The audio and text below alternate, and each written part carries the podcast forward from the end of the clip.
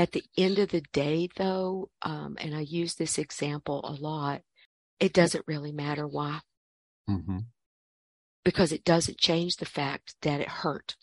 I think we do get invested in why people do what they do and why people turn on us or stop coming around or, you know, stop helping out as if we, if we could answer that question, it would make us hurt less.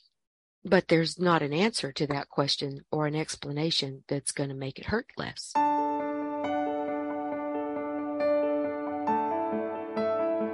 Did you finally realize your dream of having a family only to have your happily ever after turn into a nightmare?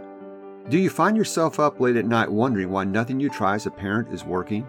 Are you searching for adoption resources and a support team but can't find any?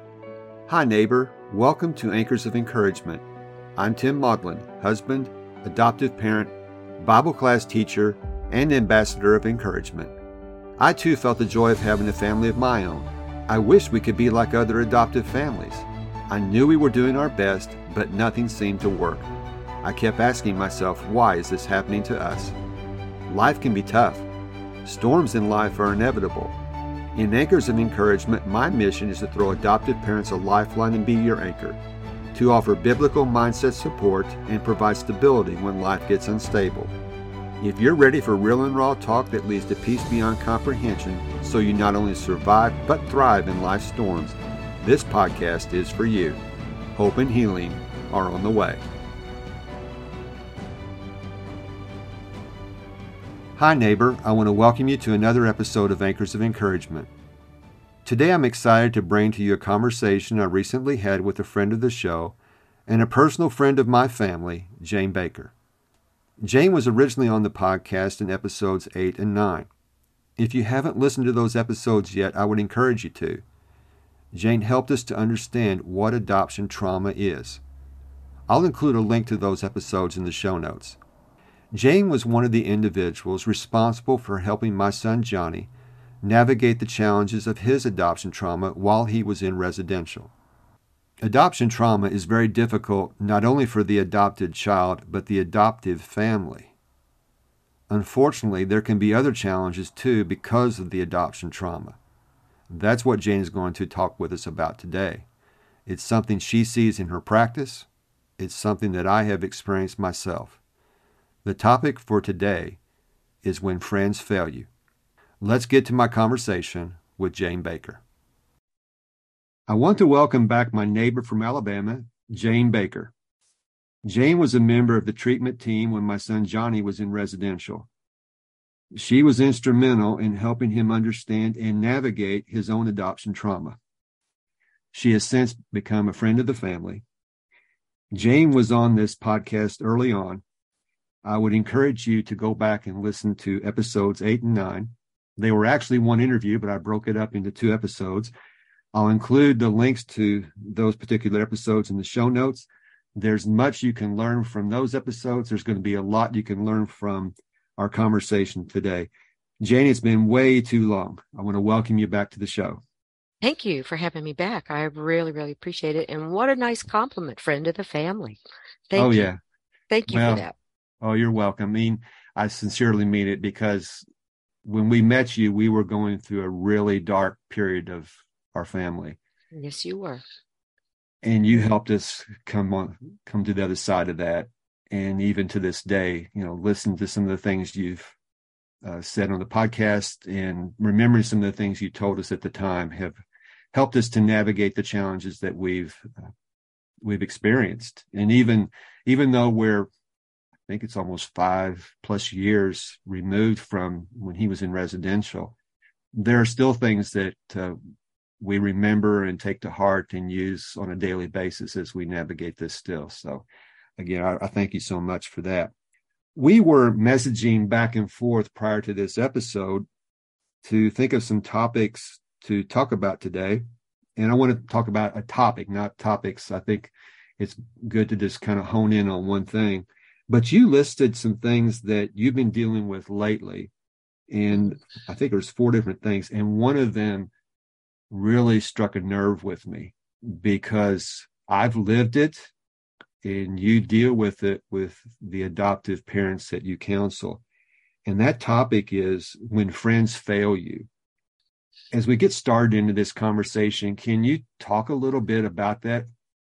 I've mentioned it somewhat on the show when friends have failed me, but tell me about these adopted parents that come to you and they tell you about friends failing them and you know what is that? What's that look like? And then we can talk about how you counsel them for it. Sure. Um, unfortunately it's it's all too uh, common a- an occurrence. Uh, some of that has to do with the nature of uh, and the intensity level of uh, children that we adopt that have disorders of attachment. They have a really hard time uh, emotionally connecting uh, to the family. And so when when you you know have a child with this kind of uh, loss, and a lot of our children um, have orphanage experience or they've got foster care experience, but we can't skip over as well just sort of the nature of the traumatic separation um, even in infant adoption. And we can't quantify how kids start to internalize that um, as as they develop. But typically speaking, our um, children with a, a, real you know trauma base have such a hard time creating relationships, and they have uh, much harder time uh, allowing themselves to be loved and nurtured and guided and redirected by parents. So very often these children look better outside the home. Sometimes they'll look better at school. Sometimes they'll look better at church. Everybody just falls in love with them. They've kind of got this superficial charm. And then they come home and they're very, very different at home. Constant, constant rejection uh, of parental authority, uh, particularly targeting mothers uh, over uh, fathers and, you know, splitting uh, parental uh, relationships are really quite common. So in that process, and then sometimes we have kids that are not attachment based, but they've got other problems that they just have difficulty everywhere, whether that's in school or, you know, at, at church or even, even at home. It tends to be a little bit more intense at home. What happens over time, a lot of time is that everybody who knows and loves you and cares about you, well meaning, uh, but somewhat uninformed on um, how come kids do what they do, um, but they're pretty well informed and free with advice on what you should do. And everything that you've, if you've got biological children and you've parented before, you've, uh, you have one of these children, uh, and I always think they're kind of a, they're a blessing. There's a reason you got them, but everybody likes to give advice. And then over time, they get frustrated or whatever with things aren't getting better, you're not getting better, things are, um, you know, sort of continuing to be very intense. And also along the way, we as parents uh, start to become somebody we don't recognize. Um, and the road we're walking is very, very difficult.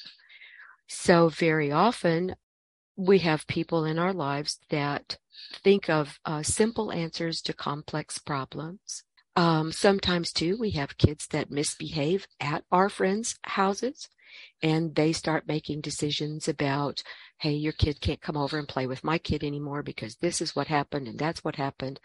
And uh, then sometimes too, you, we have families where a child is making false allegations. And so now DHR is involved. And so now everybody's looking at you like you've done something really wrong. And so it really, the process can really create such division and separation between the people that we've always thought of as our our friends and support network. And I've certainly with some families even had that extend over into the church where church leadership now gets involved. And uh, starts to look at the parents as they are the problem and so uh, it's been my experience as a therapist in private practice that all too often uh, families come uh, by the time they get to, to me or someone like me, they've been through the mental health uh, system where uh, well meaning but sometimes uninformed uh, therapists point the finger at parents. friends are starting to point the finger at parents. Um, I've even had some parents where their parents, the grandparents, chose the child over the the parents and so there's just a lot of loss in those relationships all the way, you know, all the way around. And it's a, it's a huge uh, grieving process because it is a very important and loss. It's a very important hurt. I just amen it because I, as I said, I've lived this. Um, the the thing that was interesting about both of our adoptions, and I'm really speaking more to Johnny's right now, but people were so excited for us when we adopted him. We had gone through years of infertility and we had gotten to the point where we just internalized this and just a very few people were aware that we were pursuing adoption. And once the adoption was to the point where the birth mother signed the papers, I called my mom and says, now you can tell people because mm-hmm. we had been, had so many disappointments. We just were hesitant to say anything. But once we let it be known, I remember one family said they just cheered because right. they were so happy for us. Mm-hmm. But unfortunately, as time went on and some of these challenges started to present themselves, we were getting, like you said, we were getting advice from different people. We suddenly didn't know anything about anything, especially parenting. and and it was just it was so frustrating and I've I've said this on the podcast and I want to repeat it here again. We had people pull away from us. Mm-hmm. But we had people pull closer and draw closer to us. And I tell you, to this day, those are our anchors of encouragement. And I they were godsends because had we not had those individuals in our life, I don't know what would have happened. I mean, I'm I'm certain that we would have relied more and more on God, but having those individuals have really helped us to to navigate these challenges. But it over time, it was really hurtful to to see people. And I, I'm thinking of one individual now. She told me, she said, "I saw people drawing away from you, pulling back." Mm-hmm. And that's when she said, I'm getting closer. Mm-hmm. And she wanted to get messy with us. Mm-hmm. And I just love her. yeah, that's the people you can count on. And, and those are just people that you just there's just no value you can put on how important that relationship is. Well, and that's when we met you and the treatment team in residential. To a mm-hmm. person, you were you were there, and that wasn't an easy job. That was something you had to do because you you love these kids. You wanted something better for them. No, I do. I question sometimes I question my sanity. Um, but I I love these kids and this I love this this group of children who've just really had such a rough and bumpy start and um and they're just walking around so afraid of everything and everybody and um even though they'll rather die than let you know they're afraid. Mm-hmm. So I I don't I don't know what it is, but I do I love this population of of kids. So well, and and parents because I think it yeah. really takes special people to want to adopt in the first place. And I think one of the things you said that's so important: nobody comes to adoption because you're hesitant. Nobody comes to adoption for any other reason than you you know you want to love a child and you want to be a parent or you want to you know uh, um, share what you have with another with another child, especially if you've got other children at home everybody gets behind you in the adoption process, or a lot of people do, and everybody's excited. And then when the reality sets in and it's not, it's not, and a lot of adopted kids, and these are stories we don't hear about, a lot of adopted children really make that transition into a family really well, you know, um, and that's the piece we can't quantify or predict is when a child's going to adapt uh, nicely and when they're not. And um, I've, I've, had families where they've adopted kids from uh, orphanages and and adopted across racial lines and they have one child who's heavily involved you know with making connections with birth family or orphanage mates who've been adopted by other people close by and this that and the other and um and sometimes they struggle with that. And then i've had others that they adopt come in and go would you stop talking about all this adoption stuff? And i know who my parents are and they're right here in this room. That's my mother that's my father and i don't know what your problem is but i want you to stop talking to me about it. You know and so you're like okay. Yeah. Pretty clear. Yeah. It's and I think we watch a lot of uh, movies where there are good adoption stories and things like that, and so we want to kind of get. It's very seductive to start mm-hmm. making ourselves think that this is how it's going to work out for us too, and sometimes it does, um, but sometimes it doesn't, and often people aren't prepared for that. Right. And we thought we were prepared. We had a yeah. we had a, a, wonderful lady that went walked us through our home study, mm-hmm. uh, and she was just getting ready to retire. She had been doing it for 35 years, and we were mm-hmm. her last case. Aw. And she was just an angel, and we thought we knew what we needed to know, and we were ready to navigate because we knew there were going to be challenges. But mm-hmm. at that time, at least in our sphere, adoption trauma wasn't even mentioned. And mm-hmm. so that was something that just blindsided us. And we had to figure out, well, we tried to figure out for years what was going on. And we went through different processes, and asked other parents, asked experts, you know, tried to get mm-hmm. counseling. And then it finally came to a head and we met you and the other team in residential. And then we started to understand, oh, this is something, had we known back then mm-hmm. what we know now, we would have done things differently. Mm-hmm. we were doing the best things we knew to do at the time. Mm-hmm. And it just it just worked out. And I've said this too on the podcast, I want to emphasize this again. We had some difficult challenges that were presented to us. But in hindsight, looking back, we would do it all over again. Mm-hmm. We would do it all over again. And I do not want to discourage adoption at, by any means. I want to encourage adoption, but I want to encourage adoption with the adoptive parents having their eyes wide open, understanding potential challenges and how to navigate them. That's why we're having discussions like this. And I, I fully agree. I mean, I, adoption is a wonderful thing. We've been doing it since God made people.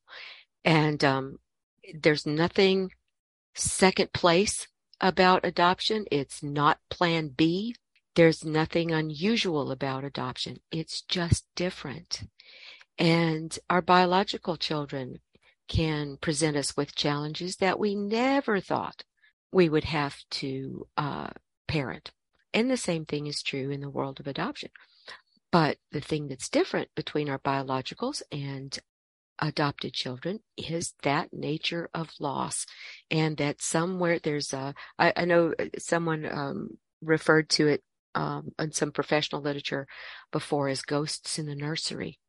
There is that specter of the birth family and why did uh, they you know place me for adoption? Why did they why didn't they keep me and that's not a piece that our biological children have to navigate so it is important entering into adoption that you are um, as educated as possible but at the end of the day it's theory till you do it Oh yeah. you know, it's just like it's just like with our with our biological children.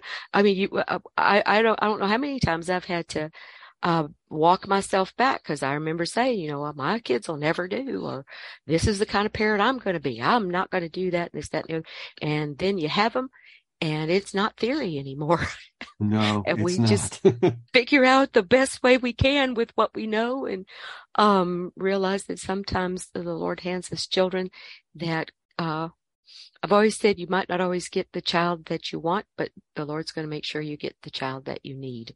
Right. And that needs you. And so mm-hmm. sometimes our need is for more education. yeah. I need to go learn to do something different because what I've been used to do, it's not working. Right.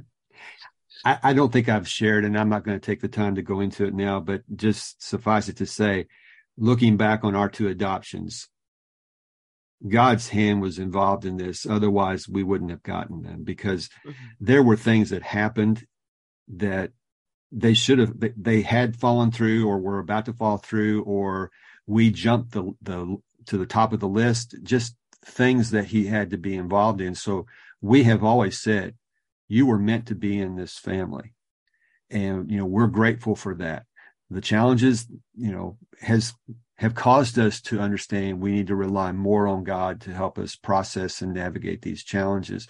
But also we need to to reach out to people like you to help us along this path because you know again we just don't know what we mm. don't know and so right. it's it's helpful to to understand these things one of the things we were talking back and forth as we were messaging about this topic is i've posed this question well why do why do our friends fail us why do they they pull back? Why do they walk away? There's a number of things, and maybe if you want to speak to something like that, Sure. some of those ideas you can. But then I've got one question I really want to hone in on for Okay. this episode. So go ahead and Okay. take that one if you want. Well, I, I think sometimes our our friends back out of our lives um, because they just don't know how to help us. Sometimes we don't know how to help ourselves when we're in the middle of all of this stuff, and sometimes people are so uncomfortable with um, another person's pain or uh, um, or what they're going through, and they don't know how to help, and so so they just don't. You know, sometimes what we're going through or what our children are doing or everything might uh, remind them of some of their own past or their own struggles, their own grief that they don't want to touch. And sometimes people are so secure in the way they do life that they're unable to assimilate new information or unable to get the to have an idea that what you've always thought may not work. So they default to there's got to be something wrong with you. Well, you're just not doing it right. Well, you're not working hard enough.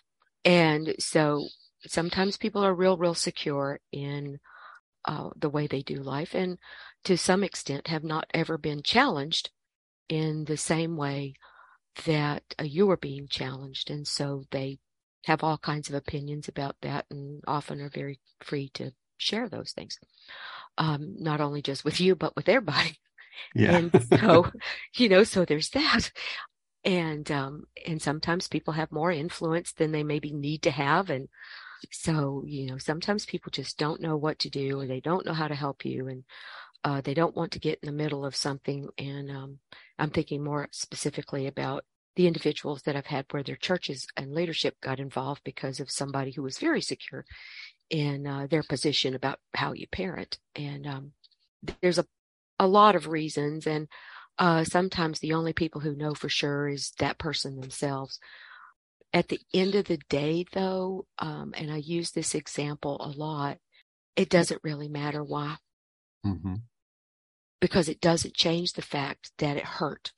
I think we do get invested in why people do what they do and why people turn on us or stop coming around or you know stop helping out.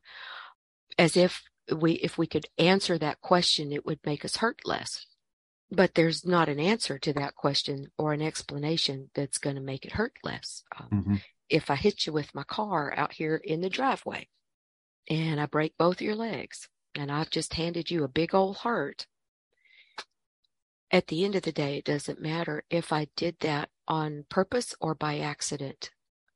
If I get out of the car and I apologize and I call the ambulance and I pay your medical bills and I take you to rehab and as you're learning to walk again and all this stuff and I do all these things, you're just going to feel better about me uh, versus, and she just drove off. Wait, you know. but not one bit of that is going to have anything to do with how fast you heal because I've handed you a hurt and it now becomes yours and you have to do the healing. So sometimes we get an explanation and it makes sense and we feel better about that person.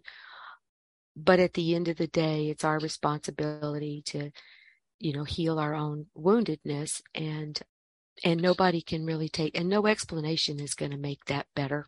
You know, I was thinking as you're you were saying that you know we can't know for certain motives unless they tell us.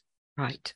and it's it's really pointless and it's it's damaging to yourself if you try to figure out well why are they doing this to me and really that's that's not the point you know i'm thinking of when jesus was suffering and i don't don't get me wrong i don't do not want to equate anything i've gone through with, with what he went through Mhm. but there's a verse in in uh, first peter that said he did not retaliate when he was insulted. It's been tempting to say okay you just don't understand what we're going through. Well they don't. Mhm. but They don't. there's no there's no point in retaliating. That's not going to help help the situation. And maybe on you know future episodes and what i've been trying to do prior to this is try to educate people non-adoptive parents as to what's going on so that they can understand. We'll leave that discussion for another time as we Uh-huh. continue to build on this but you're right we have to to deal with this on our own, even when we've been hurt. And so that was a good segue to what I really want to dig in on as we uh, wrap this episode up. And this is our, will be our daily doable. How have you counseled adoptive parents when they told you their friends had failed them? I mean, you, you don't go out and try to deal with the, the, the friends who have failed you, but how do you deal with it yourself? How have you counseled those individuals? Just sort of in a, in a, in a context when people hurt us and and that is a sense of betrayal. I mean, when you think that somebody's your friend and then they turn out not to be, and they actually go working, start working against you. That's a, that's a sense of, that's betrayal. It's not even a sense of betrayal. It is betrayal. Let me just be clear. Where we end up needing to go with that is some level of forgiveness. So part of forgiveness is, um, and we get a lot of mixed messages about what forgiveness is and what it's not. And Jesus tells a story of uh, a rich man who uh, goes away. He's going away on a long journey. And in those days, business trips took a long time and leaves everything in the hands of his chief steward, including his family. So there's his business, his finances, his family, everything that's important to him. He leaves it in the hands of this person who's the most trusted uh, position you could have other than being family yourself. And he comes back and he realizes, hey, you know what? This man has taken, he does an inventory because that's what all responsible people do. And he says, oh, he's taken more money from me than he can pay in a lifetime. Okay, there's the hurt. There's the inventory. And sometimes we have to do that, not necessarily in that order, but when somebody betrays us, they take something from us. When someone hurts us or they fail us, it's a loss and they've taken something from us part of the beginnings of for forgiveness is the telling of the story, the taking of the inventory. What got taken? How do I feel about not just what got taken, but the person? How do I feel? And going back to the story that Jesus tells, I love the King James Version because I just love that language. But it says he was wroth, which is an archaic word, but it means he was angry on a cellular level. There was not one piece of him that wasn't mad. uh-huh. And he had all of his feelings. And I'm pretty sure he expressed all of his feelings because it's somewhere along the way. Because then what we want next is we often want justice. Well, I want my stuff back. Or I want you to make it right. I want you to apologize. I want you to make me feel better about what you just did to me. We want justice, restoration. And so he, within the parameters of the law, he said, go get him. Basically, I'm going to paraphrase because he said, go get him. Go get his wife and his kids, little dog too. Get them all. Put them in debtor's prison where they will stay for the rest of their lives. Okay. Now I think I might feel better. So when we've been hurt and something has been taken from us, we have to know what that is. And so for me, when I start working with people, it's tell me the story. Tell me what happened. Because when we put words to it, we organize our thoughts, we organize our feelings, and we validate just in the telling of the story. We validate that. Now, as a therapist, I'm looking in that story for what the hurts are. And is there any possibility that this person's emotional responses are more intense than what the um, situation is calling for because that would be an indicator that something about this is touching earlier losses. When we experience one betrayal, it often reminds us of others. When one hurt, one disappointment, uh, one sense of being uh, abandoned, emotionally abandoned, can often lurk, uh, leap back to earlier losses, and then it all gets wadded up together. So as a therapist, that's kind of some of the pieces that I'm, I'm listening for because we have to untangle that in order to get to that place of healing and forgiveness. So telling of the story is very uh, important. Also being able to express your feelings. And often when people hurt us, we want to pretend like it doesn't matter. And we want to say, well, okay, it's not a big deal. well, other people have been hurt worse. But being able to stay in that position where you make it about you and you do validate that this is a this hurts that also makes it real and real things we can work through so going back to the the idea of forgiveness and jesus' story so somewhere along the way this man hears of his fate and he comes and he's begging and pleading and we're not told what he said and i'm really kind of grateful that we're not because we would uh, get all seven kinds of legalistic around that probably because the point of the story is that in the middle of all of this, somewhere in this process of this person begging, and you can imagine what he's begging for, you know, forgiveness, second chance, I didn't mean it, lots of excuses. You know, you can just put in that bucket whatever you need to put there. But somewhere along the way, the scripture says this man had compassion and he forgave the debt. Forgiveness means to set something aside. So while we might not be able, when I ask God to forgive me, I don't want him to set me aside. I want him to set aside what I owe because of my weaknesses and the things I've done. So here in this particular story, there is the key toward forgiveness. I'm going to tear up this idea that you owe me something, that you need to make it right. Because I think that's where we get really very stuck a lot of times and we don't allow our own healing to take place because we're waiting for this other person to come and make it right. And getting to that realization that I have been hurt and I have been abandoned and I have been betrayed, but I can be okay even if they don't make it up to me I can still be compassionate toward them, which is not empathy. It's not sympathy. It's compassion in my mind is about when somebody's done something and it reminds me of my own failings, of my own weaknesses, of other times when I've, I've maybe uh, failed other people. And out of that, I can have compassion for that person, but it's not saying what they did was okay. It's not denying the hurt. It's just going, I understand how people fail and I can be okay. I will be okay. Even if we never are able to patch this up. If they never come back and apologize, I can be okay. I can tear up the debt. So if they do come back at some point and say, I'm so sorry, I realize what I did, I'm so sorry, that would be a gift, but not a, re- a prerequisite for healing. So in, in therapy, when we're dealing with this, it's so important to have people that around you, whether it's in therapy or it's your friend group, that let you tell the story. And they're doing that without judgment. They're doing that without choosing up sides and going to war on your behalf and all. They just listen and they let you do the grief work. Mm-hmm.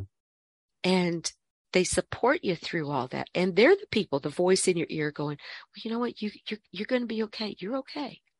It's so sad that this happened. And I hate that this happened for you. You know, but we are and more than our losses. And these are the people who say to you, how can I help?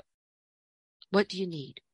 And most of the time we don't know, but they, you know, they go, well, I'm just here.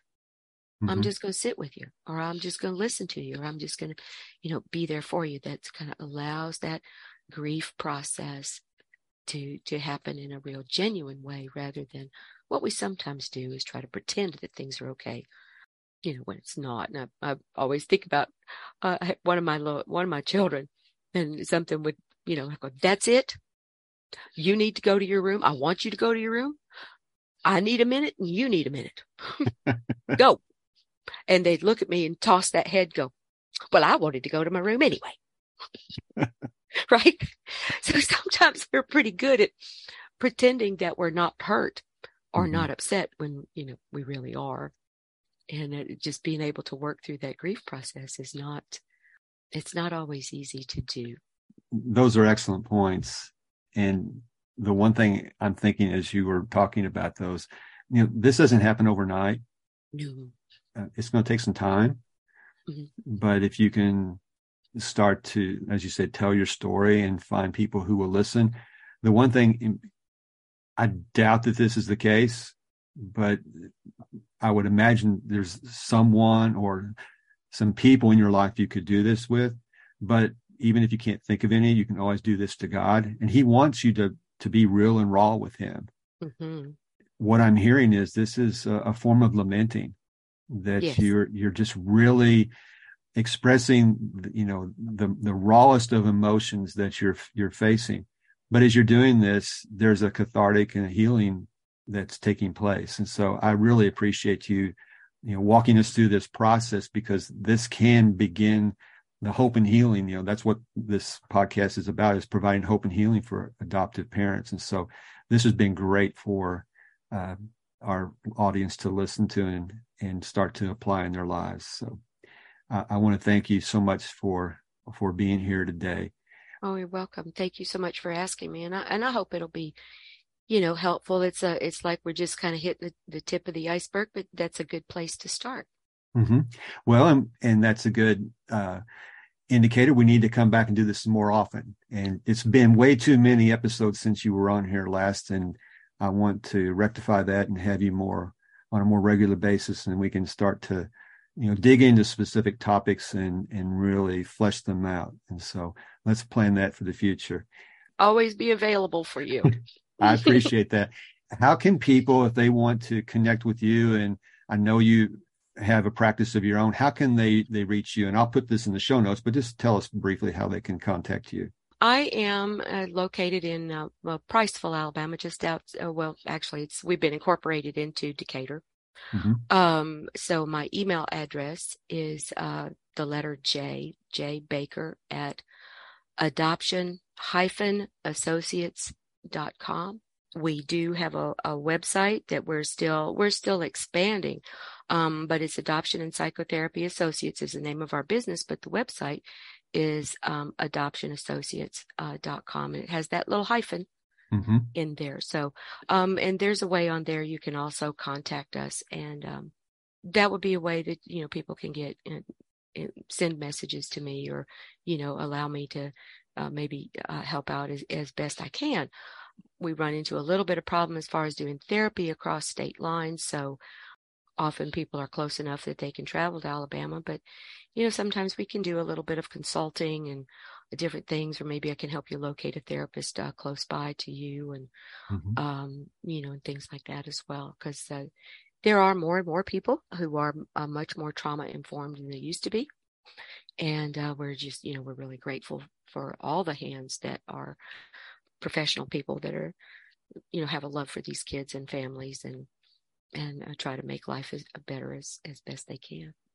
I will put the, the links, make sure I include the hyphen in the show notes so that everybody can just click on that and take it to the website and you can, can co- contact Jane. Again, thank you so much for being on here with us today, Jane. I appreciate uh, your love for these kids and for adoptive parents like myself. Uh, you have been a godsend to us. So thanks again. Mm, thank you for that. And I really, really appreciate you having me back. And like I said, I'll be available to you anytime, uh, anytime you need me. Perfect. All right. Awesome. Thank you so much. I'm so glad to have had Jane back on the show. She is such a wealth of information and encouragement. Here are some of the takeaways. Number one, friends can pull away from adoptive parents for a number of reasons. Sometimes it's because they just don't know how to help. Sometimes they are uncomfortable with your pain. And sometimes your situation reminds them of their own past struggles and grief. Number two, regardless, if a friend hurts you and never apologizes, you can still be okay. You can forgive them as part of your healing and move on. Apologies are not a prerequisite for your healing. And number three, Telling your story is part of your healing process. Find an anchor, whether a therapist or a friend, who will let you tell your story without judgment or taking sides. They will sit with you, be there for you, and listen. That's all for this episode. I want to thank you so much for joining me. Until next time, this is Tim, encouraging you to do what you can now. If this podcast has given you the courage and confidence to face storms in your life, the number one way you can thank me is to leave a written review on Apple Podcasts. Tell a friend about the show. Take a screenshot of this episode and share it in your Instagram stories and tag me at Tim Maudlin. You can also connect with me in my Facebook group, Anchors of Encouragement. So until next time, this is Tim encouraging you to do what you can now.